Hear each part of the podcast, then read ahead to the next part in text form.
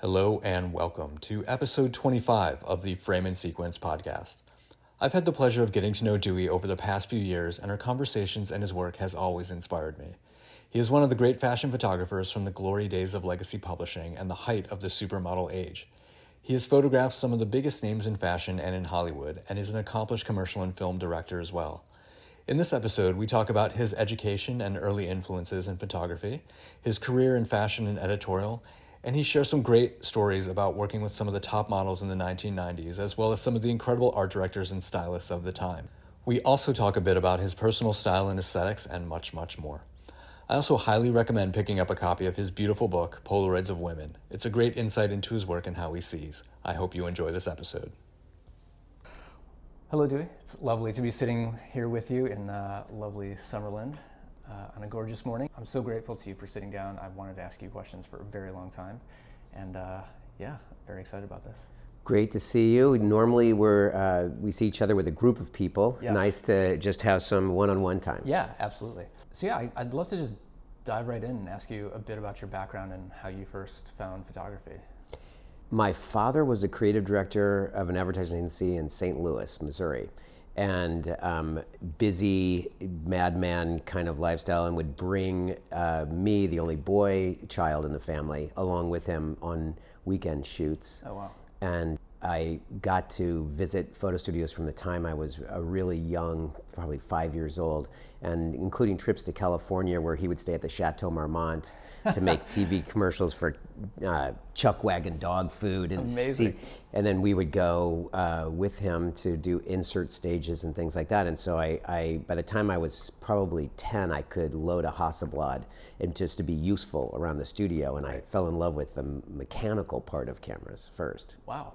Oh God, that must have been uh, quite the intro. Chateau Marmont and sound stages. And what what years would that have been? Um, that would have been in starting in the early or late '60s. Oh, my like we knew uh, Sunset Boulevard um, as kind of a hippie enclave, and my dad would walk us uh, down to get breakfast. Me and my older sister would uh, walk down with my dad and get breakfast, and people would drive by in cars playing, you know, rock and roll music, and there'd be barefoot, uh, blue jean, uh, cute people all over the place. Yeah. So I mean, we loved it. Wow. From St. Louis to to Chateau Marmont on Sunset, it, I was like, I like it better here.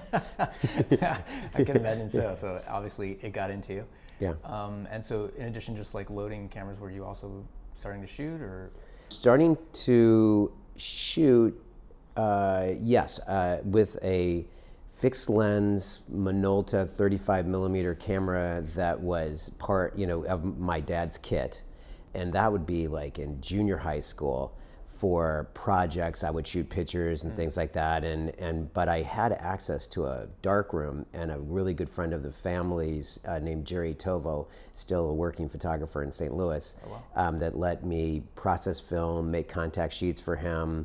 And um, he had good equipment, uh, RC paper before anybody had RC paper, and you know these kind of things. And so by the time I got into high school and yearbook and newspaper stuff, I was already working. You know, I had access to professional studios, Broncolor lighting, all this kind of stuff. So I, you, you know, I would could light something where nobody else in high school had the ability to use an umbrella and a strobe. Right. Yeah. Oh wow, that's incredible. Yeah, that darkroom training is just something you can't replace. It was so useful. I mean, it was the Photoshop of, of that time. At the time, right? Yeah.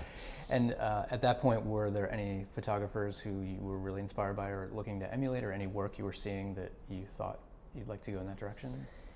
Um, I really always loved Avedon's portraits, and there was a book uh, that David Bailey did, um, uh, "Good Night and Amen, Baby," that was also portraits of you know black and white portraits from the uh, rollicking London days Yeah. of Mick Jagger and the Beatles and Penelope Tree and stuff. I loved loved those. I liked uh, you know the life uh, book of war photography and uh, journalistic uh, things. And my dad had a great library, you know, so I would dig down to those. And then when I um, I found. Hang on, I'll, I'll get it real quick. Okay. Because I still have it. I mean, your photo book library at a glance just looks absolutely incredible. I'm sure I could spend hours. You know, I, and I have like another whole storage of photo books that I have to decide what to do with them. If I, here it is. I'm going to pull all these down because they were really so inspirational. From my dad's library. Hardback uh, Weegee's Creative Camera by Weegee, which has all these tricks. Look, and here's my dad's signature in it. Nick's, damn it. oh my god. Um, and he just like uses all sorts of different tricks and printing tricks and talk, you know talks about technique through water, how to use mirrors, you know, a gallery of Weegee's women. So this thing, uh, you know, incredible. Yeah, that, I love that. Here's another Weegee village thing, and then these my dad got there. Uh, Peterson uh, Masters of Contemporary Photography. Wow. Will McBride. Uh, this one's on photograph and sensuality. The photo essay. Art Kane. The, you know, I, I definitely went through this a lot. Yeah. Um, it was inspired, but this was the gift that I. Um, Sort of like the Matt Hranek uncle that I had, Al Benoni, his name was, that was always like, you know, hey, you're gonna love this thing, or push this thing, and you know, George, uh, my son's godfather is uh, Matt Hranek, Oh, amazing! and he's the best one ever, you know. Yeah, But this guy gave me Gowland's Guide to Glamour Photography, which is a Peter Gowland, this guy that lived in Malibu Mm. and shot these California n- kind of nudie pictures of Yeah. girls in the pool and stuff. And he named all the models and what lens he shot them with, uh, one Oh uh, 220 Schneider and things like that. And the girl i mean this was the first nudie book that i had but I, it was it was a great combination between like you knew the models names you saw them in you know uh, kind of sexy poses and having fun on the beach and then he talked about how to light it what sort you know like the lights are shown in some of the pictures Yeah. what lenses to use and everything and this i memorized Wow. you know That is incredible. Yeah. Man, I'm gonna have to go down a uh, eBay rabbit hole. Yeah. I'll take some pictures after this. Yeah, that is uh, incredible. I, yeah, I can s- see how that would definitely Yeah. have influenced your style as well. Yeah, that's incredible. It was like the you know in my and it was a, officially a photography book so my mom was okay with it and everything but i'm sure she rolled her eyes a little You're bit like, like, "There's lighting oh al benoni why would you give that to an 11 year old You're like, no, mom, it's technical. It's uh, it's a photo book i Yeah. i'm studying it's it lighting. yeah Well, it's funny. Um, I studied, you know, drawing and painting when I was younger, and it was kind of the same thing. It was just like, well, we're painting the nude. It's like very Yeah. quickly any sort of like eroticism goes away.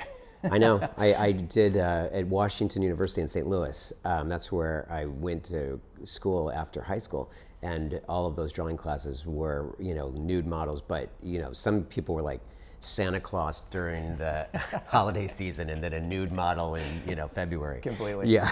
Yeah. So uh, in high school, did you have any sort of mentors, or um, you were just finding your own way? So Jerry Tovo, who I mentioned earlier, also had a lot of connections uh, with people in the Midwest that were like reps for uh, Pentax and Nikon and things like that. So I got to meet those guys, and my first real setup was a Pentax MX with three lenses Nice. and I knew I had a, a I remember having a, a blue canvas bag with with white uh, edging, and that was probably the you know the stuff was lightweight. It was little. It was easy to use. It was all manual. There was you know no automatic or whatever. But with that camera, I took a picture of our high school football team. It was for the newspaper or something. Yeah. As they defeated for the state championship a, a team that had a great reputation. And so three of our players are jumping in the air, and three of their players are walking off with their helmets down. And on the scoreboard at zero zero zero zero, you know, Webster Groves twenty six, whatever the other. Not. Uh, it, it was a great. Uh, descriptive picture of what had just happened, Yeah. and I won from the University of Missouri uh, Journalism School the high school newspaper photographer of the year. Amazing. And that came with a $10,000 scholarship from the Kansas City Business Journal. So I was a, that was a you know big, moment for me. Yeah, absolutely. Oh, that's very cool. And then obviously you knew you knew you wanted to move forward with photos, so then you you studied at so then I went to so I went to WashU studying fine art, thinking that I was uh, more about being a fine artist, and realized very soon thereafter that the people that I really respected there weren't getting shows. Their careers weren't moving forward. They were working uh, in art stores in St. Louis or at a parochial school, you know, and so. I had always been able to make some money in the photography world, and my dad would give me an assignment to go shoot the officers of Mark Twain Bank. And um, you know, and I had uh, there was bands at that time. I was interested in music, and I was doing you know shots for bands and making two hundred dollars Yeah. and things like that. And and also being able, able to work at Jerry Tovo's and and work in his darkroom and, and assist for him, you know, uh, more and more knowledgeable. So I thought, I think at this stage I need to pursue that rather than keep painting. So I asked around, and the three schools that were at the foremost at those days were RIT in New York, Art Center in Pasadena, and Brooks Photography Institute, Institute in Santa Barbara, California. And Brooks was the only one that was on trimesters. I think that's how it worked. Uh, Brooks was on trimesters. Whatever they, you know, they were more than welcome to have a student like in three weeks. Yeah. So I packed it up, uh, my Volkswagen Rabbit, and I drove out with a 4x5 Sinar camera to start the process at Brooks Photography Institute, it- really right down the street from where I live right now. But it took me maybe one trimester, and I realized it was probably four or five generations of guys that had been trained by somebody in Santa Barbara and they stuck around and they started working at the school, then they trained somebody. And I knew that there wasn't anyone hiring photographers here. There was just a lot of photographers here. and they had a submarine and people were like doing underwater photography uh, and you know going on trips to Chile to shoot underwater and stuff. I was like, mm, I, I really want to get back to that Gowland's Guide to Glamour Photography. so I made a, a switch to the Art Center and um, showed my portfolio, and they accepted me, but it was going to be like three months that I could get into their program. So I lived here in Carpinteria, where I live, you know, live now, but n- not near the, this so close to the beach. But had a couple of great friends that were in bands. Started shooting uh, people and just like making friends and shooting friends and getting that kind of thing rolling and enjoying California. And then when I moved to the art center, I it was just full steam ahead. And that's where I met my great photography mentor, Paul Jasmin Oh. and he changed everything. At that point, I was still thinking like a Midwest person, you know, like you gotta, you know, gotta know how to shoot some food, and then you, you know, make sure that you know how to shoot uh, tires, you know, and Yeah. all these things that are hard to photograph or that would be catalogs. And um, Paul Jasmin was very good friends with Bruce Weber, and he just started showing us all these great magazines and turning us onto this world of editorial photography Yeah. and being like, you don't need to shoot tires. you don't have to worry about that. you could shoot your friends. The pictures of your friends are the best pictures you have. Amazing. And he would say things like you'd show him something that was an assignment for another class, and he would say, I'd never take that picture. And you'd be like, oh, you wouldn't? You know, you thought, oh, what, what are you talking about? This is a great water droplet shot, you know? And so uh, even though I was learning technically how to do a lot of things, I really started getting interested in the kind of pictures that I take now, which Yeah. I still take, you know, 30 years later. And so what was some of his other advice maybe that flipped that switch for you, or what was he looking for more aesthetically or conceptually that like wasn't part of the technical? he loved the narrative aspect of pictures and he liked the fact that i- if you could um, enter into a realm where the, you were communicating maybe even sensually with the, the models there was something about it that felt intimate and real you know um, that he would hold those in high regard. And he was he had a great eye he still does have a great eye and could you know would like call bullshit on things that he didn't like and didn't like and then all of a sudden go oh Oh, this this oh you've done it here and he really introduced me and in, in his class there at art center he would have working stylists show up with working models and great hair and makeup, and then you'd get a little space on a giant stage, and there might be 10 other people shooting too. And he would be the ringleader, and um, and basically, you know, the whole quality of what you of the people that you were working with and you were shooting had just jumped through the roof. And these were all people building their portfolios too. Right. And he had a great relationship with uh, modeling agencies in town and everything. And people like Bruce Weber came out to the class and talked to us there. So all of a sudden, this world opened up. Like, oh, this is an industry.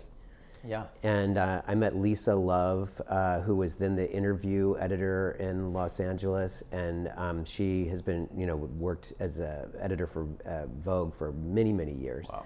After that, and I met Lisa Eisner, who at that point was working for Vogue in Los Angeles, and lots of people through Paul Jasmin's filter, and um, and I and there was people at the art center that were teaching classes, but also art directors for magazines, and they started hiring some of those people out of um, the those better classes, you know, before we were even done with the school. Wow. So one of my incredible. first jobs was shooting T-Bone Burnett, famous producer, does a lot of movie soundtracks now, but he had a, a career as uh, before that as a performer.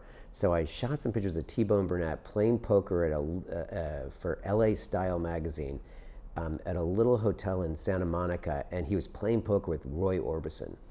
and and I started taking pictures of Roy Orbison, and he was wearing his uh, clear glasses, and he goes, "Hey, no, kid, no, not without the sunglasses on."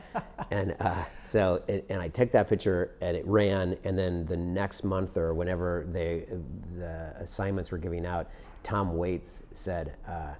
Uh, who shot that picture of T-Bone? He can shoot a picture of me. And then I got to shoot Tom Waits in a little Chinese restaurant in Silver Lake that was near his house. And then he started coming over while I was making prints for him. And he, he was going on a tour, and there was a light that I had there that he wanted to put on the stage. And then he introduced me to Rickie Lee Jones, and I did a back cover of one of her albums, and then started working with record companies and, you know, getting working my way through magazines to, uh, from House and Garden when Anna Wintour was the editor oh, of that.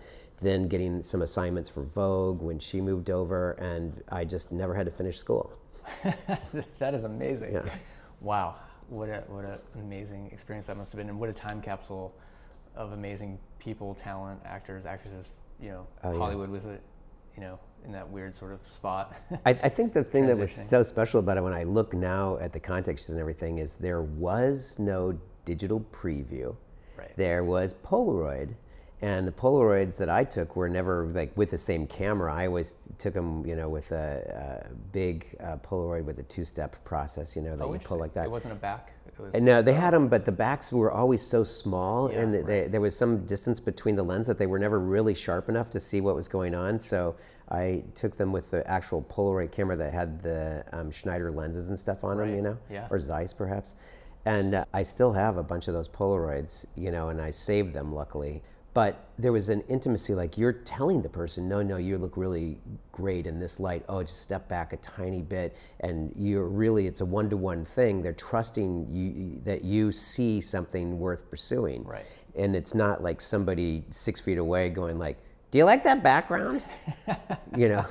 on a monitor or like video Yeah, village, like- even worse on. Yeah, yeah, where the hairdresser can have more influence on the on the photograph by saying something to the person that you're working with. I mean, everybody used to just kind of huddle around the camera and try to see it from that point of view. Right. And you, you can say like, we haven't gotten it yet, yet, or we do have it, you know, and and sometimes it could happen that quick, or, uh, you know. So I, I really felt like I connected with so many of those people in a different way. Yeah. And many of those people you just I would meet. Now it's now it's kind of become that again, where I just show up with a camera bag, not unlike your bag, you know, and show up and um, just say like, "Uh, I just thought I'd do this, you and me, you Right. know. Yeah, yeah. Let's just do this. Is a, this should take about a half an hour or forty five minutes, and that's how I started Right. those kind of portraits. there is a like a lightness to that approach in terms of like having a giant team show up or like 20 agency people or like and every PR agent has a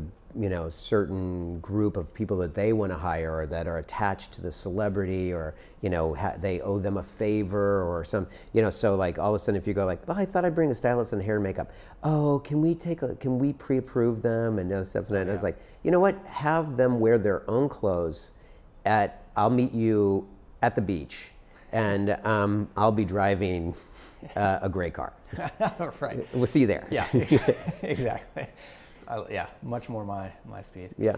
I was an in-house director photographer at Ogilvy and Mather for a while uh, in New York, and it was like, yeah, you just everything had to go through approval, and by the time it made its way back to you, like the, the idea had been killed. Yeah. Any sort of spontaneity had been destroyed. yeah, it's like telling a joke and then having somebody else sort of tell it, and then this is the joke, and then you hear it like 16 times, and you're like, okay, now tell that joke. You're like, it's not funny anymore. um, do you remember? I, I, know you started shooting musicians pretty early on. Uh, when you transitioned to more like the big supermodels and actors and actresses, uh, was that your just same approach? And was there any sort of transition to learning how to work with bigger name talent? Well, I think the bigger transition was uh, being mentored by really great stylists mm. who, you know, instead of it being, you know, like about Tom Waits, it starts to be about the outfit, you know, that Tom Waits would have on, and that transition to the outfit that Christy Turlington would have on, or something. So, like, I looked, and I one in, uh, editor in particular, uh, Carlyne Cerf, uh, that was at Vogue um, very French, you know, and did some of the most classic pictures with uh, every photographer you can think of under the sun, mm. Steven Meisel in particular. But she would always go, "Don't forget the shoes, Dewey Nicks," and you know, so like that woke me up to that. And I worked a lot with Polly Mellen, um, who had been one of Avedon's uh, stylists and editors at um, American Vogue. She had transitioned to Allure magazine and was doing the fashion pages for basically a beauty magazine. Mm.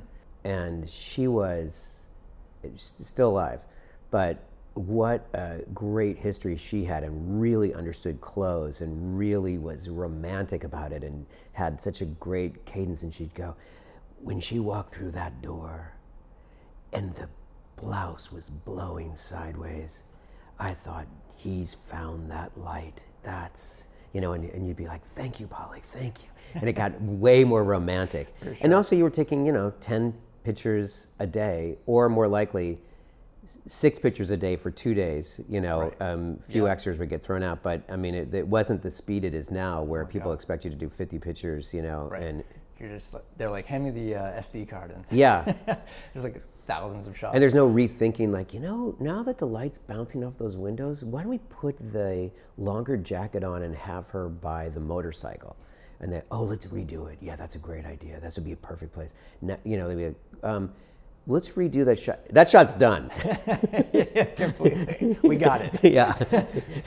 it's interesting, like uh, hearing you speak about it, it, it feels more like act, like filmmaking in a way, where it's like you're making I, sure you've captured I thought that the transition to making TV commercials and short documentaries and everything was really easy for me because I was always trying to capture a movement or like in this scenario, uh, he's running home because uh, there's a bus in the background. He got off the bus. He's running home to try to get there before five or whatever, you know, like yeah. some scenario like that. But you're running up the stairs.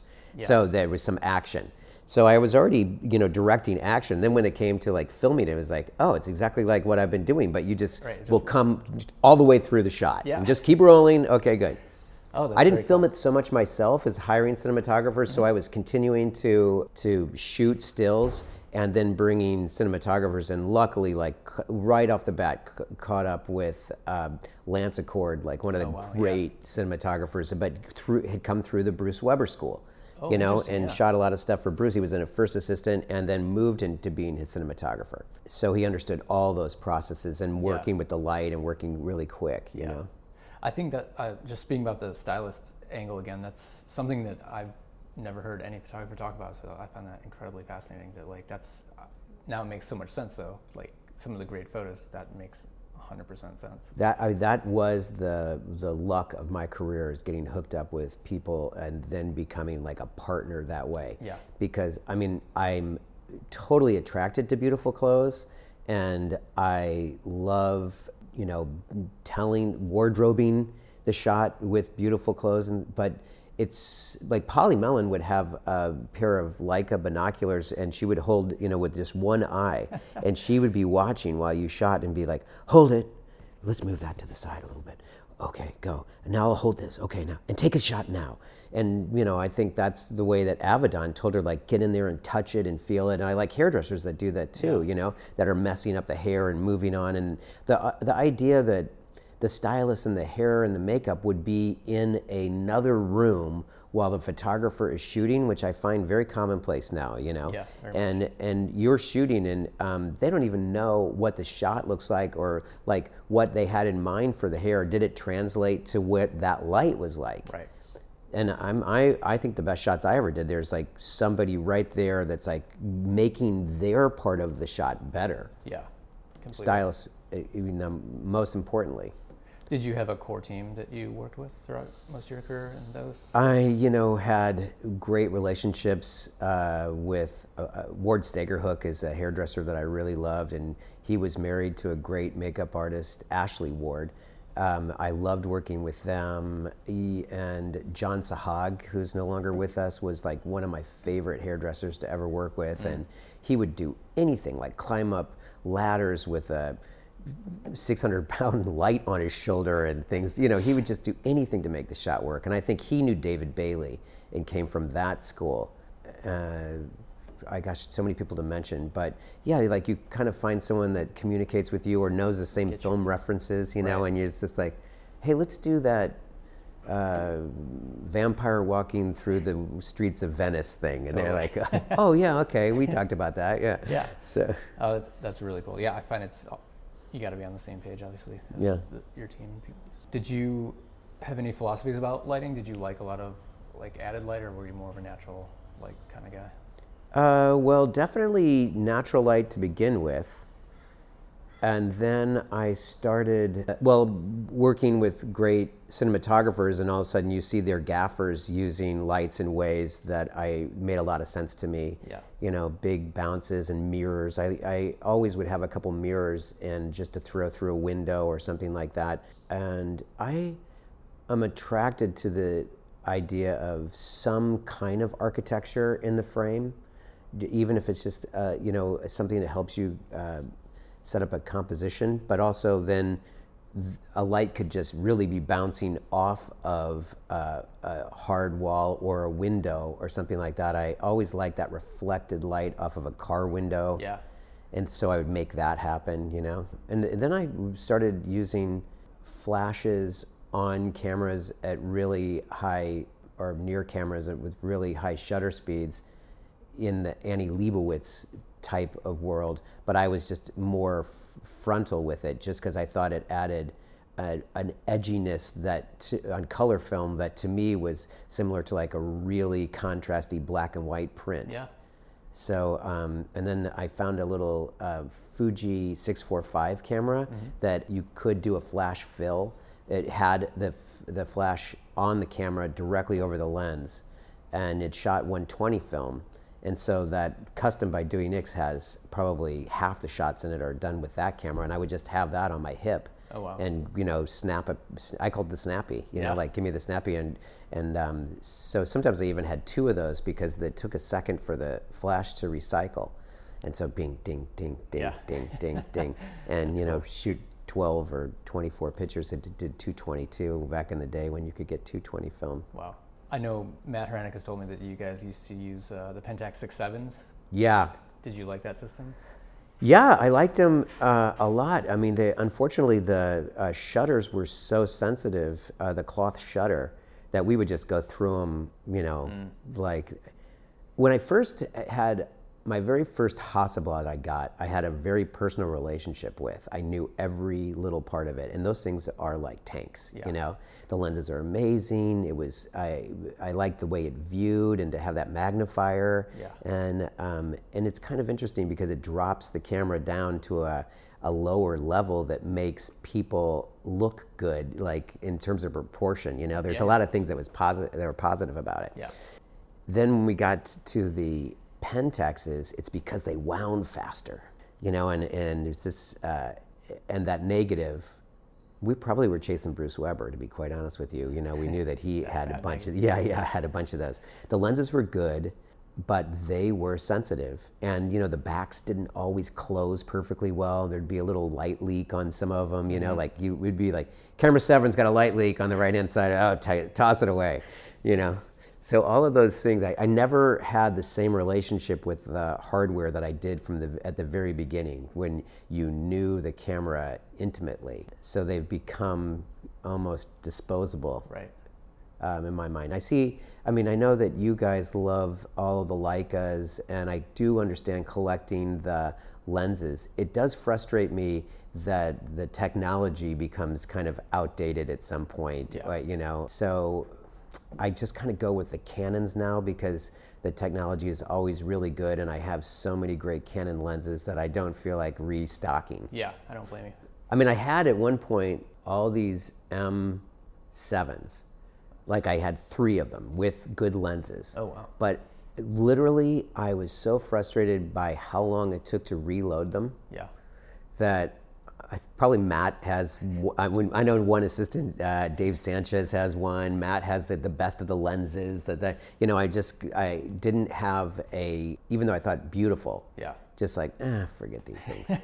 Slow moving. yeah, yeah. Do you feel like you had a focal length that you were drawn to most? Like, were you a 50 guy, 35? I think 35 ends up being the one that I, if I was just going to go and walk around, I mean, I would probably bring the 50, bring the 80, bring the 35, even maybe the short zoom, and then be happiest with just the 35, you know, the fastest 35 that Canon makes Right. because uh, there's already enough depth of field in just the optics that you, you know when you shoot at 1.4 or whatever that's when people start going wow you're a really good photographer there's certain tricks yeah, for sure. and if you shoot 120 film and people are just like wow how did you do that Right. yeah It's interesting. I've heard a lot of photographers at your level say that they like the 35 because it is more of like they call it the storytelling lens, or Yeah. it's not quite as pers- like in your face as a 50, and it's not wide enough where there's distortion. It just you know kind of keeps everything. The distortion for me actually helps a little bit. I don't know if everybody likes it, you know, um, but I think it adds, it's a little creative tool Yeah. that you can decide like how to push somebody into it. I'm not afraid to get close with that, you know, and so that helps. And the 50 sort of takes some of that away. So there's other things that have to fall in your lap, Yeah. you know, for that. completely yeah. on some of your like huge shoots obviously like in the in the 90s you guys were just doing massive campaigns with tons of money and all that do you remember a shoot that was maybe the most challenging or the one you learned like the most from Well, those are two good questions. I know one that was very challenging was for Tommy Hilfiger, the creative director had seen something with black ice and was like, "We're going to find a lake with black ice and shoot on that." And we went to the Yukon, Oh, wow. to Whitehorse, and there was a incredible, I probably like I'm just going to guess 40 acre lake and and they had a crew come and just blow the snow off of it. And it was probably t- uh, two feet of clear ice. And um, we shot on that for like six days. Amazing. That was unbelievable. Must have been chilly though and uh, oh my gosh. Slipping hazards. Yeah, yeah, yeah, slipping hazards, and, and there was things like they wanted to get vintage snowmobiles as one of the props, uh, and so this guy brought these racing two-stroke Kawasaki snowmobiles that were like chainsaws. You know, chainsaws that could kill you, and, but everybody had to ride them. But you know, like two-stroke, uh, probably like a 250 cc two-stroke motor that was so loud and fast, and they were scary as hell. And that was that. I, I just kept thinking over and over again. And then also you'd be on the ice, and there'd be like a bulldozer that had pushed snow aside, and all of a sudden you'd be shooting. And the locals, you know, native uh, people that were the ones we were that were our guides and were making sure we didn't die be like, nah, it's fine, don't worry about that. And we're like, uh oh, that one's a little early in the day. Yeah. You know? oh my god, that's amazing. Yeah. It must have been fun though. I, I know you like the smaller intimate shoots, but having massive budgets to like know, Amazing. execute creativity must be Especially when it got to the point where I was making the TV commercials and the print shoots. yeah. And so the you know then the sets became more uh, interesting and three dimensional because the camera would move through them in a different way you know so all of a sudden locations set design pre-production uh, all those elements and, ca- and casting too because you know if you're taking pictures of some you, you don't have to love them to take a great picture of them or they don't need to be the, you know foolproof Right. um, but if you're making the fragrance campaign also and and they're they need to run and roll on the beach or have a love scene with somebody or whatever they and, you know they you have to make sure that you have somebody there that can really perform and that you don't get stuck Right. you know with Yeah. with someone who's not workable Right. I mean, it must have been incredible. You you were one of the photographers in the like great age of the supermodel, which like arguably doesn't exist anymore. What was that like? That whole world. You know, I, I think the interesting thing is that by the time I got to the, you know, the real super supermodels, they were already very, very savvy and knowledgeable about the process. Mm-hmm. You know, when Linda Evangelista said, "We don't wake up for ten thousand, you know, wouldn't for, wouldn't wake up if it wasn't ten thousand bucks," but also like mm-hmm. they wouldn't get involved in a shoot that wasn't going to be good. You know, like there was so. I remember shooting Linda Evangelista one time. I think it was for French Elle covers. We did probably like four in a day or something, and she was walking down a hill, and maybe I had that 35 millimeter lens on or something, and she goes, "35 from there." And I was like, "Yeah, you're walking down into it. I'm making your legs look longer." And she goes, "Where do you want? How close do you want me to be?" And I was like, "I'm thinking like four feet." And she goes, "I'm thinking you should use a 50." And you know, we went back and forth, and it wasn't bitchy or anything like that. It was somebody that knew that what she was doing, and like her, her relationship to the camera had been so extensive that she f- knew that that wasn't going to be good for underneath the chin. Wow. So I mean, I respect that. Yeah. I guess she knew how she photographed. Yeah, yeah, yeah. What her best side was. Yeah. Did uh, did a lot of those models also sort of have in their stipulations like you have to shoot them with a certain lens or a certain filter, like some actors and actresses? Uh, no, not really. But a lot of by the time I got to like Gisele and stuff, you know, like their contracts with uh, uh, Victoria's Secret were so specific that there was a certain amount, a number of shots and things that she would would do. You know. Yeah. And um, and they didn't, it, you know, it wasn't you don't waste time. It wasn't like the editorial pursuit. But if you were shooting for a magazine that was going to change, you know, the editorial could change their career or freshen up the book or, you know, make a big splash. She, she knew she was going to get a cover of something, you know, a, a different way of working. Yeah. Did you ever have a favorite uh, publication for editorials or creative director at a publication that like you felt you guys just really did some elevated work? Definitely Jim Moore at GQ was a huge relationship and very supportive. Um, and I, you know, for a long time it would be a uh, story every month or two stories every month, and we'd always just check in, and you know, so that was a great relationship to have. How fun. I think at Allure magazine, when Linda Wells uh, was the editor, she kept me in the rotation and gave me trips to Japan and worked with um, Polly Mellen a lot. And also, Lori Goldstein was a great editor. Uh, I really respected all of those shoots. Then I had a really long relationship with Max Mara and Giorgio Guidotti. And probably for over 20 years, 24 years, I would do, you know, four jobs a year with Giorgio Guidotti, and those were almost like editorials. You know, when we would come up with an idea of what a museum or some marble facade or some something that we wanted to shoot, and he would always get great models. And those clothes I find pretty timeless. You know, so I could always invent something that made sense to me. You know, because Yeah. in a weird way, it was like shooting a little retro um, editorial, uh, especially if it was the outerwear stuff, which I loved, the Yeah. coats and things. So that was a relationship that I uh, really respected. Very cool. Oh, must have been so much fun. Great. Uh, did you have your preference? Did you enjoy big travel jobs or prefer a studio setting or was location more your? location, Yeah. location, but more not always bowled over by the idea of long, long travel, but more bowled over by the idea of having access to cool architecture. Yeah.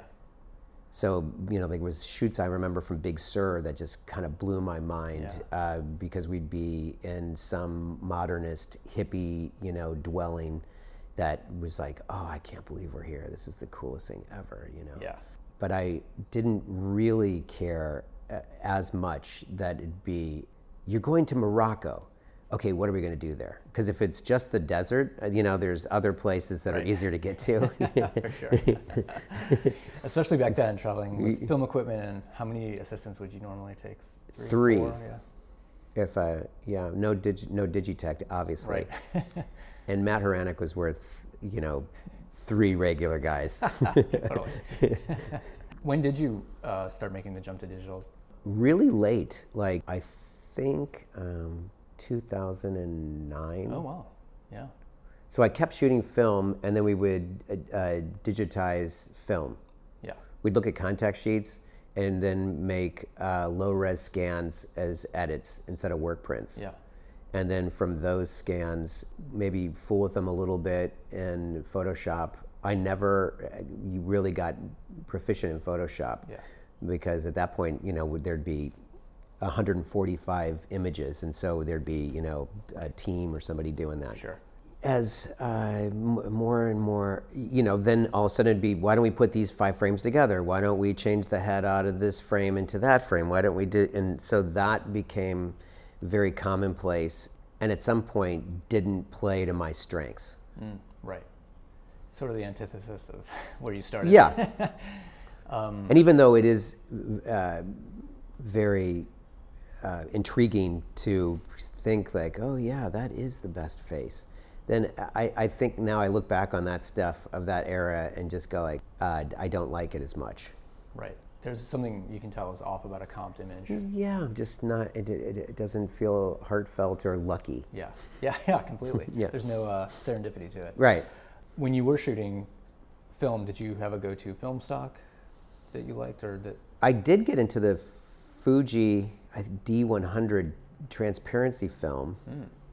which I would pull because it was too bright.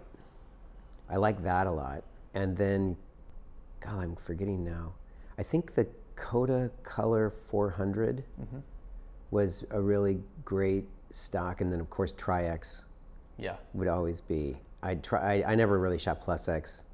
I Tri-X. I think there's so much you can do with it, and I really appreciated having a faster shutter speed. Yeah. Yeah. I love Tri-X for all my black and white stuff. Yeah, and you can make look deep and rich, and you know, it, it, it- you can make it look thin and reedy. you Yeah. know? Completely. Yeah. um, when you guys were doing film, was there much of a post-production process? Like, were you tweaking colors and prints and whatnot? Yes, Yeah. I worked with Ramesh at the Icon Lab, Oh, cool. uh, even when he was in New York, way Wow. back in the day. I think at L and I Color and everything, and he's always been someone I completely trusted, um, and still to this day. He just did a bunch of prints for a show that I did uh, at the end of last year that were beautiful, when, uh, but we scanned the negative and then printed um, on the new Ilford paper. They're they're bigger, you know, because now the photo paper they don't make in the sizes big, you know, big Right. enough anymore, right? Right. So the the Galerie paper, which I always loved, they make a uh, uh, digital version that's very similar. So that's what we were trying to duplicate the prints that I had made in '97. Wow.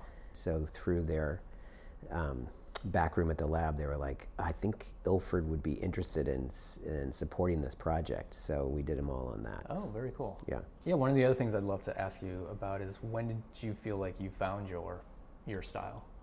I think I found it. I I started knowing, realizing at Art Center when I would take like my friend who was a male model and his girlfriend, and I'd say like, I got to do this assignment at this in the desert, and uh, and I knew them, and I was comfortable with them, and I knew what I wanted it to look like, you know, uh, something from the movie Giant, let's say, you know, so, um, but more of a, uh, but a modern take on it, like not trying to make him look like James Dean, but just embodying the spirit of it.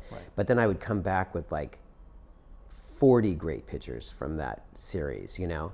And then I could tell people responding to those things and they were like, how, how long did it take you to do this? And it was like, oh, we just did it from three o'clock until 6.30 when the sun went down, you know? And oh my God, this is good. And I knew from the response.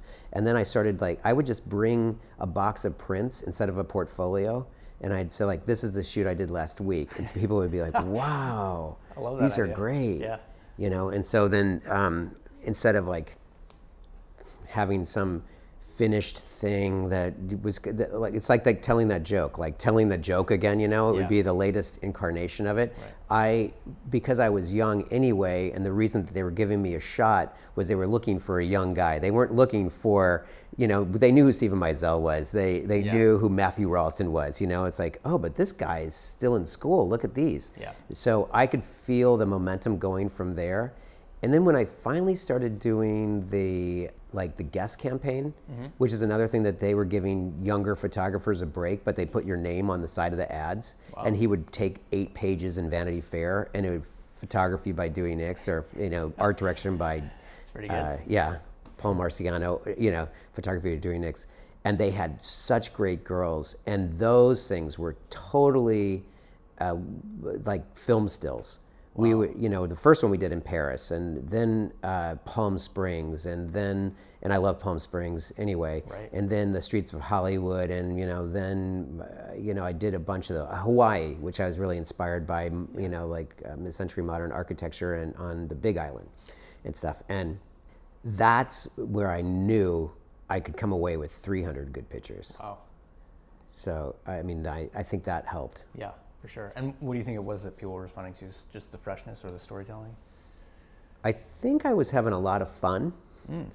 And there was like an energy and a playfulness that was diametrically opposite of the heroin chic, you know, that was on the tipping Yeah. point of Europe. Yep. So I wasn't taking myself so seriously. And I looked at all those things as like these great opportunities, but it never occurred to me not to have fun. And then I was mixing a lot of those like snapshot cameras in with more, you know, with the six by sevens and things like that. And sometimes just those little snapshot moments, you know, sort of bridge the gap between what would have been like a Martin Parr picture and, uh, um, you know, something that was more of an Ellen von Unwerth picture, you know? Yeah. It's funny you say that. Like the pictures that people respond to most of mine are not the one that like I got up early for, or, like planned out. It's the one I took like, you know, after a Negroni at lunch, and like I'm on my way somewhere with a snap camera. yeah yeah and then and uh, there's something that I don't know authentic or just different than their pictures yeah. Um, do the pictures from that first desert sheet still exist? The oh yeah yeah yeah i still have some of those prints around fun. Those would be fun to see. Did you uh, did you enjoy the directing side of things at all? i love the directing side of things. I still love to do that but i realized i did make a movie in um, 1999 and it was the process w- was so long that it wasn't it didn't play to my strengths. Is it Slackers. is- Um, Slackers, yeah. I have seen. s- and I, and um, yeah, I, I'm glad that uh, it was on Comedy Central later, and and there's a there is a generation of people that did get to see it. Didn't do well at the theater, and it just took a year to do it, you know. And by the time it came out, I you know I I really was interested in getting just back to th- projects that you could physically manipulate, you know, um, and have more I- impact, and then go on to the next project. Yeah. So it's short stories versus novels, you know, Yeah. and I definitely didn't want to write another novel. Right. it's a very laborious process. Yeah. I can tell you, somebody who's spent the last decade just pitching scripts. I'm like, how does anything ever get made? Like, how does anyone? You know how many development yes? deals and everything that I had, and it'd be like, no, you have a meeting at over at Sony, and you gotta, t-, and you just go like, without Adam Sandler, without Ben Stiller, without you know somebody now that's committed to this, Yeah. these meetings are just going to be another sit around and bullshit session. For sure. And I can't plan my whole week based upon two meetings. You know, Followed by two hours of traffic each way.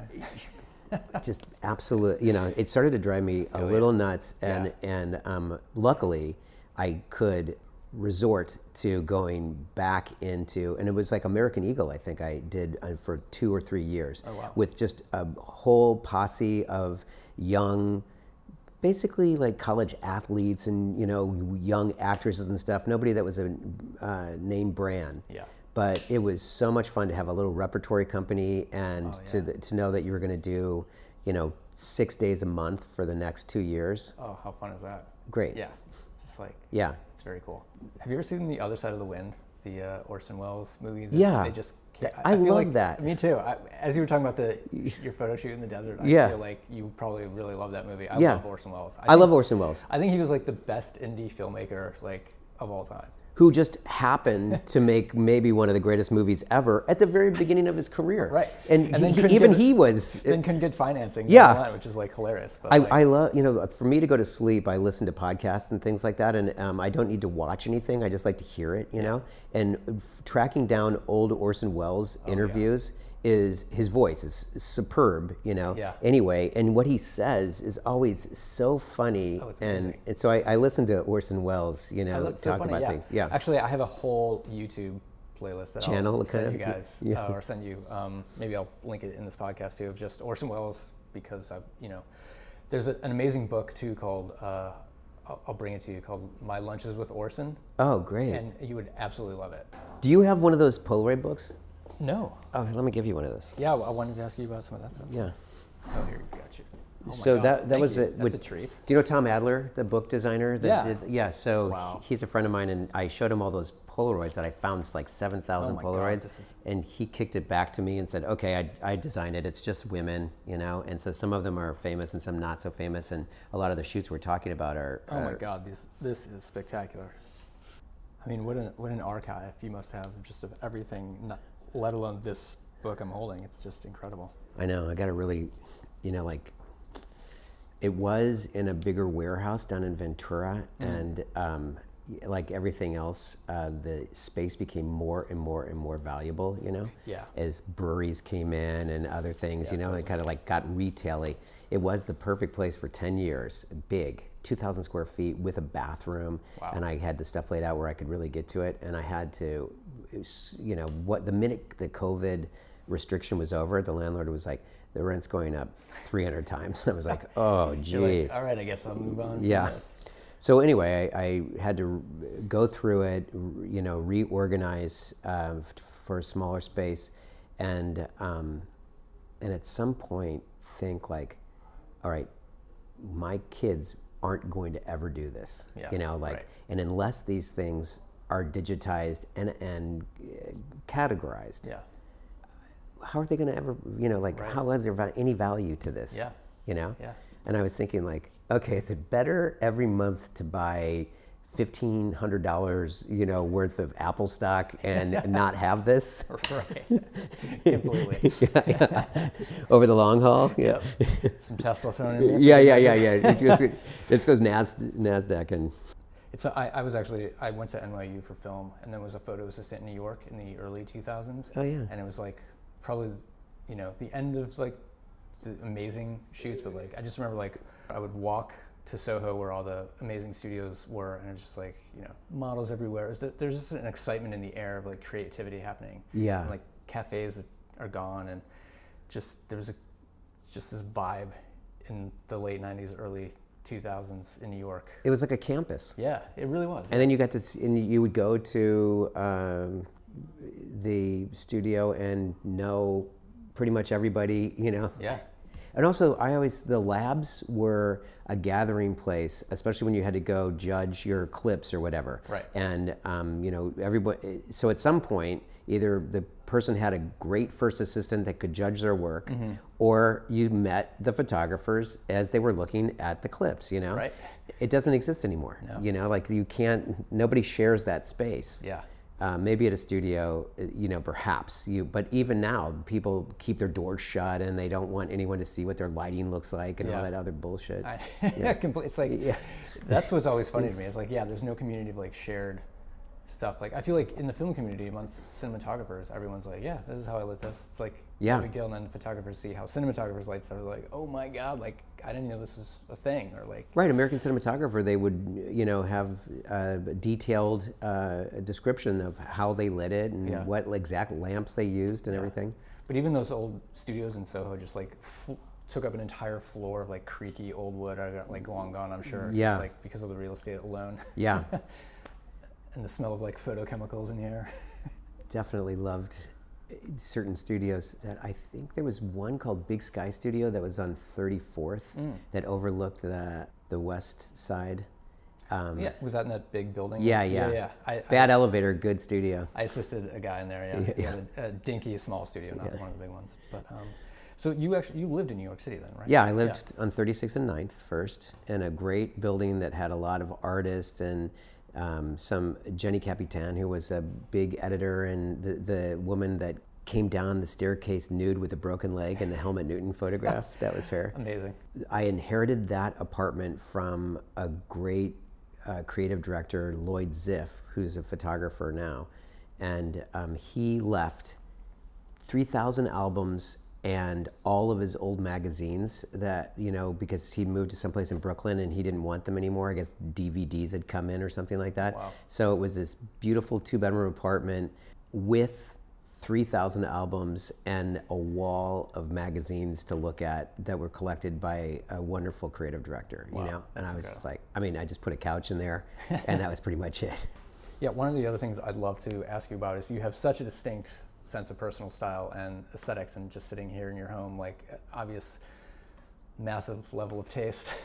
Where, where did that come from, or was that always just something you were into? I th- well, my i think my dad had really beautiful taste, you know, and and um, shared things that he thought were pretty even with his library, you know, like so. There's all always was a reference that I could find, and I- I was trying to think of. I loved when I found Palm Springs it really spoke to me because I love the Rat Pack. I love the idea of people um, recreating, and I loved uh, the light and the mountains and the sand and the cool cars and you know streets that didn't have big overhanging buildings, you know, Yeah. and just sky available and stuff. So the I got hip to mid-century modern architecture in Palm Springs and using it as a location, and it I became more knowledgeable about it and architects. And my first house was uh, an Irving Gill home in Hollywood that was from 1917. So like the grandfather of the modernist mu- movement, you know. The same time the Schindler, it was actually older than the Schindler House, all concrete construction and everything, beautiful. And I shot there as like a studio. I, I did some research last night and saw some pics of that, and was reading that New York Times article about you taking over the house and Oh, how, yeah. how cool that must have been. That was fantastic. yeah, and just your personal like dress and aesthetics and stuff like that. I mean, you know, loved Burt Bacharach albums. Uh, Yeah. I think it, it kind of like chased it from that side a little bit too, you know. of- Completely. I was reading that thing in uh, that Matt Hranek had written up about your love of Gucci loafers. Oh, yeah. how did that come about, or how did you uh, make that your signature look? That's such a great question. I wonder how. I loved. Lo- I, I know. There was this when I was in St. Louis. I went to camp with this kid named Tino Trova, and his father was this guy Ernest Trova, that very famous artist from the Midwest that did the Falling Man series. And if you look, uh, you'll recognize it as like a '70s icon thing. And um, so Tino wore Alden penny loafers as like a 12 year old. and I remember thinking like, God, Tino's so cool. Those are awesome. So then, you know, he was like a preppy kind of kid, but with like an Italian preppy kid and very, very good with, you know, socially, hys- hysterical. And, and I really looked up to him. And so I got hip to the idea of the being preppy, but a kind of a hippie European, you know, prep. That's got to be where the Gucci thing came in. so good. Was there a particular era or year of, uh, not that you were doing it, but like I think in the article he mentioned you liked a specific. Well, but, but I think uh, when Tom Ford first took Gucci over, probably he wasn't such a name brand either. You know, they were just finding somebody. But all of a sudden, the he was, I think, I, mean, I could be wrong, but I think he reintroduced the Gucci loafer in cooler style. You know, like the old school Gucci loafer. Yeah. And I know that the first time I saw the brown chocolate suede, I was like, oh, yeah, that's awesome. You know, and I just jumped in Yeah. with uh, the deep end of that. Amazing. And then, you know, Warm on the beach and Warm uh, just everywhere like I would have a pair of uh, Stan Smiths. Right. And th- they kind of looked good when they got beat up. Yeah, I feel like things like that often do. Yeah. like, a little, you take the little- piss out of them yeah, a a bit. little yeah. life to them. Um, that's all. Do you still wear Gucci's? Yeah. Very cool. Um, do you mind if I ask you just some like rapid fire Yeah, sure, questions, and then we can Okay. wrap it up? Any Palm Springs uh, secret places that you love? Restaurants? Uh, it's not completely secret, but Melvin's, uh, you know, we knew Melvin, and I still think that I love the tableside service and the actual venue uh, is great, you know, so I love that. And um, the thing that I think that a lot of people that go to Palm Springs don't do that they should do is take that tramway up the mountain, you know? Mm, Yeah, The- I've done it. Yeah. it's so beautiful. It really is. There is actually a Burt Bacharach album cover of him in that tramway with like a Shirley jacket on. That's spectacular. um, yeah, I, we actually stayed at the hotel. Yeah, um, Why am I blanking on the name of it? Melvin's wasn't open sadly because of COVID, but uh, what's it called? The Ingleside. yeah, Yeah. gorgeous old estate. Yeah. It's, Stunning. And it was fantastic. Yeah, Yeah. so good. How about favorite old school LA restaurants? Musso and Frank for sure. Yeah. I, I love Musso and Frank. And uh, where, else do we love to go? Because now every time I go to LA, I just go to the same restaurants. I mean, I still love to go to the Tower Bar. Mm-hmm. And uh, where would Steph want to go if I took her to LA? It was always Madeo's, which they're open again, but they had that subterranean Madeo on Beverly on Beverly. That was. Do you know that Italian place? No, I have to check that. So good. I, I they reopened. It may not be in the same location, but um, it used to be in the. Uh, uh, b- the building is called the ICM building. Um, that's uh, between Robertson and uh, Doheny on Beverly. Cool. Madeo. Fabulous. Check that out for sure. Do you have a favorite cocktail? I do like the Negroni. I do like a gin martini. But lately, I've just really liked rosé champagne. Man of my own taste. Those are probably We had the one the other. I had one the other day when yeah. we were at the. Yeah. three guy rotate. Yeah. I think. Um, do you have any uh, travel essentials that you take every time you travel? Oh, that's uh, uh, yeah. Uh, pair of Cordovan loafers. Nice. I like. I'm really into this uh, suit that Jay made for me that Matt helped put together, where we bought uh, a gray seersucker. Matt washed the 16 yards of it or whatever Jay needed. He washed and dried it for me, and then um, Jay cut the suit after it had been washed and dried. So now, if it gets dirty or wrinkled or whatever, I can wash it in a washing machine and hang dry it. so good. It's so smart, and it's like I think, and everybody responds to it in a really positive way, especially with a pair of loafers, no socks. Amazing. I love it. Do you have any favorite movies or TV shows that you keep coming back to or influenced you over the years? Mm, so many documentaries that I love. TV shows. Uh, I watched The Sopranos all over again in COVID with my son George, and I just was amazed on how fascinating that show is. Yeah. Even the second time around, and it's kind of interesting. It doesn't really age because it was kind of already a little reminiscent, you know. Yeah. Uh, and I love the American Masters series from PBS. I think every one of them is well worth watching. Yeah. Very inspirational. What else is? I'm having. I, I, I can't go deeper, but I'll think No, no, about that for a second. Yeah. Quite all right. What's your go-to camera these days? Do you travel that you might travel with? Well, uh, uh, so one that I always have is one of the little Sony uh, X100s, is that Oh, what it's yeah, yeah. called? Um, which has the flash built into it and will sync wi- at two thousandth of a second. Oh. Um, so many, many times I'll just bring that, even if I'm just scouting or I have an idea that I'll take photographs, but I like that combo. That isn't a nifty little camera. Yeah.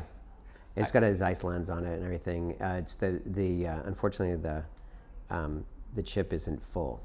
Right. I think it's like a one inch chip or something. Yeah. Yeah. Do you ever shoot film anymore? If I did shoot film, I would shoot uh, 120 with Contax uh, uh, cameras. I still have a bunch of those that work really well. Oh, very cool. Yeah. I've never dabbled with that system at all. 645. Very cool. Yeah. Yeah. That glass is beautiful. The glass is beautiful. They work really well. They even have an autofocus mode, which I find handy, but it's you know all uh, mechanical. Yeah.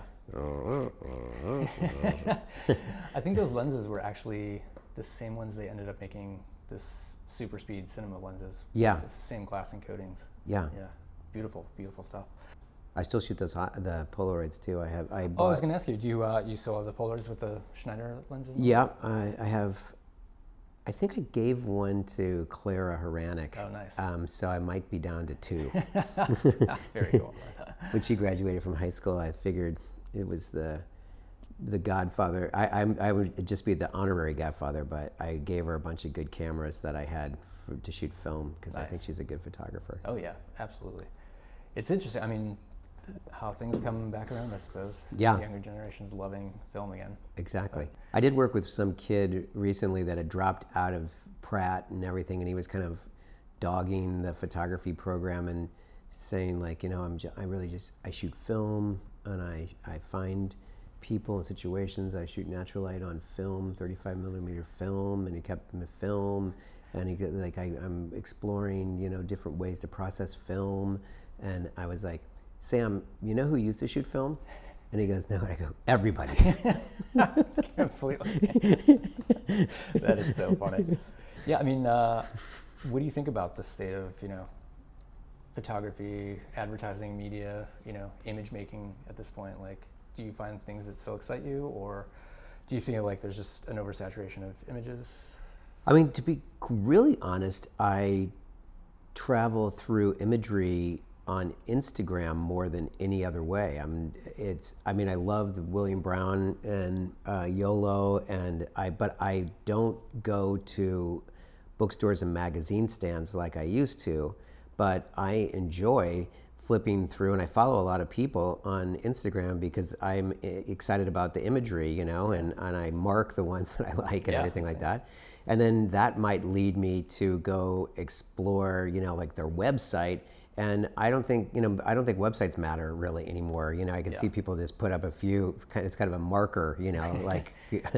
So that was that's even a change because everyone's website designer, photographer's website was such a big deal forever, and every agent, you know, would just be like, "Well, your website is the problem." Um, So if it wasn't, Yeah. it wasn't like a flash-based website. It was like, yeah, yeah.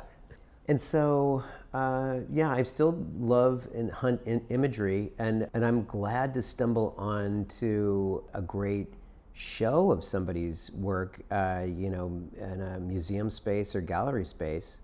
Uh, and I, that's almost like going to church for me, yeah, you know? totally. and I, uh, just to say I don't go to church that often, but uh, you know, so uh, that's always lovely, and yeah, it's it's changed so greatly that uh, it's it's interesting because when I was first got into it, album covers were so inspiring and influential to me, and looking at uh, listening to an, an album and just looking at the pictures that were chosen for it, you know, and Yeah. thinking you know that how much they uh, connected to the tone and of the music and the artist. And then when dvds came that relationship was gone. But mtv started coming in so then you could there was something else that you could watch but it's not the same thing as looking at a big 12 by 12 you know picture. So unfortunately i think that's my relationship now with a lot of photography that the you know I, the books and everything are less important because if you have to do an image search you go to a you go to a computer or google image search you know or instagram or whatever and so the relationship that i've had with books hasn't continued, even though I have books that I go to for you know for my own pleasure Yeah. and to really uh, look at people's quality and um, thoughtfulness. You know, but I. I kind of now it's like the same relationship I have with albums. I'm not really likely to buy a new one as much as I am to pull out, you know, a Yeah. Bill Evans and just sit there and take it in again. Yeah, yeah, I'm kind of the same way. I uh, I have my like five or six photo books that I just reference often. Yeah. that's kind of it. I love them when they start to like w- the when they really start to fall apart, and you have to care for them in another way. And it's like, oh, I should probably get another copy of this. It goes, no, the other, the, this is it. Yeah, It's funny. I have a, a one of those is a book of Brassaï night work in Paris. Yeah. it's like totally. It was just they used bad glue or something, so Yeah. like, the pages are totally falling out. that that David Bailey one that I loved is is basically like a portfolio held together by two pieces of cardboard. Yeah. yeah, right. Well, I think that's that's kind of it for questions. Is there anything you feel like we didn't cover you'd like to? No, that was Anything I'm fabulous. forgetting? I, th- I I think that was pretty. Okay. Yeah. No, this was absolutely my pleasure. Thank you for taking the time. I really, really appreciate it. Oh, my pleasure, man.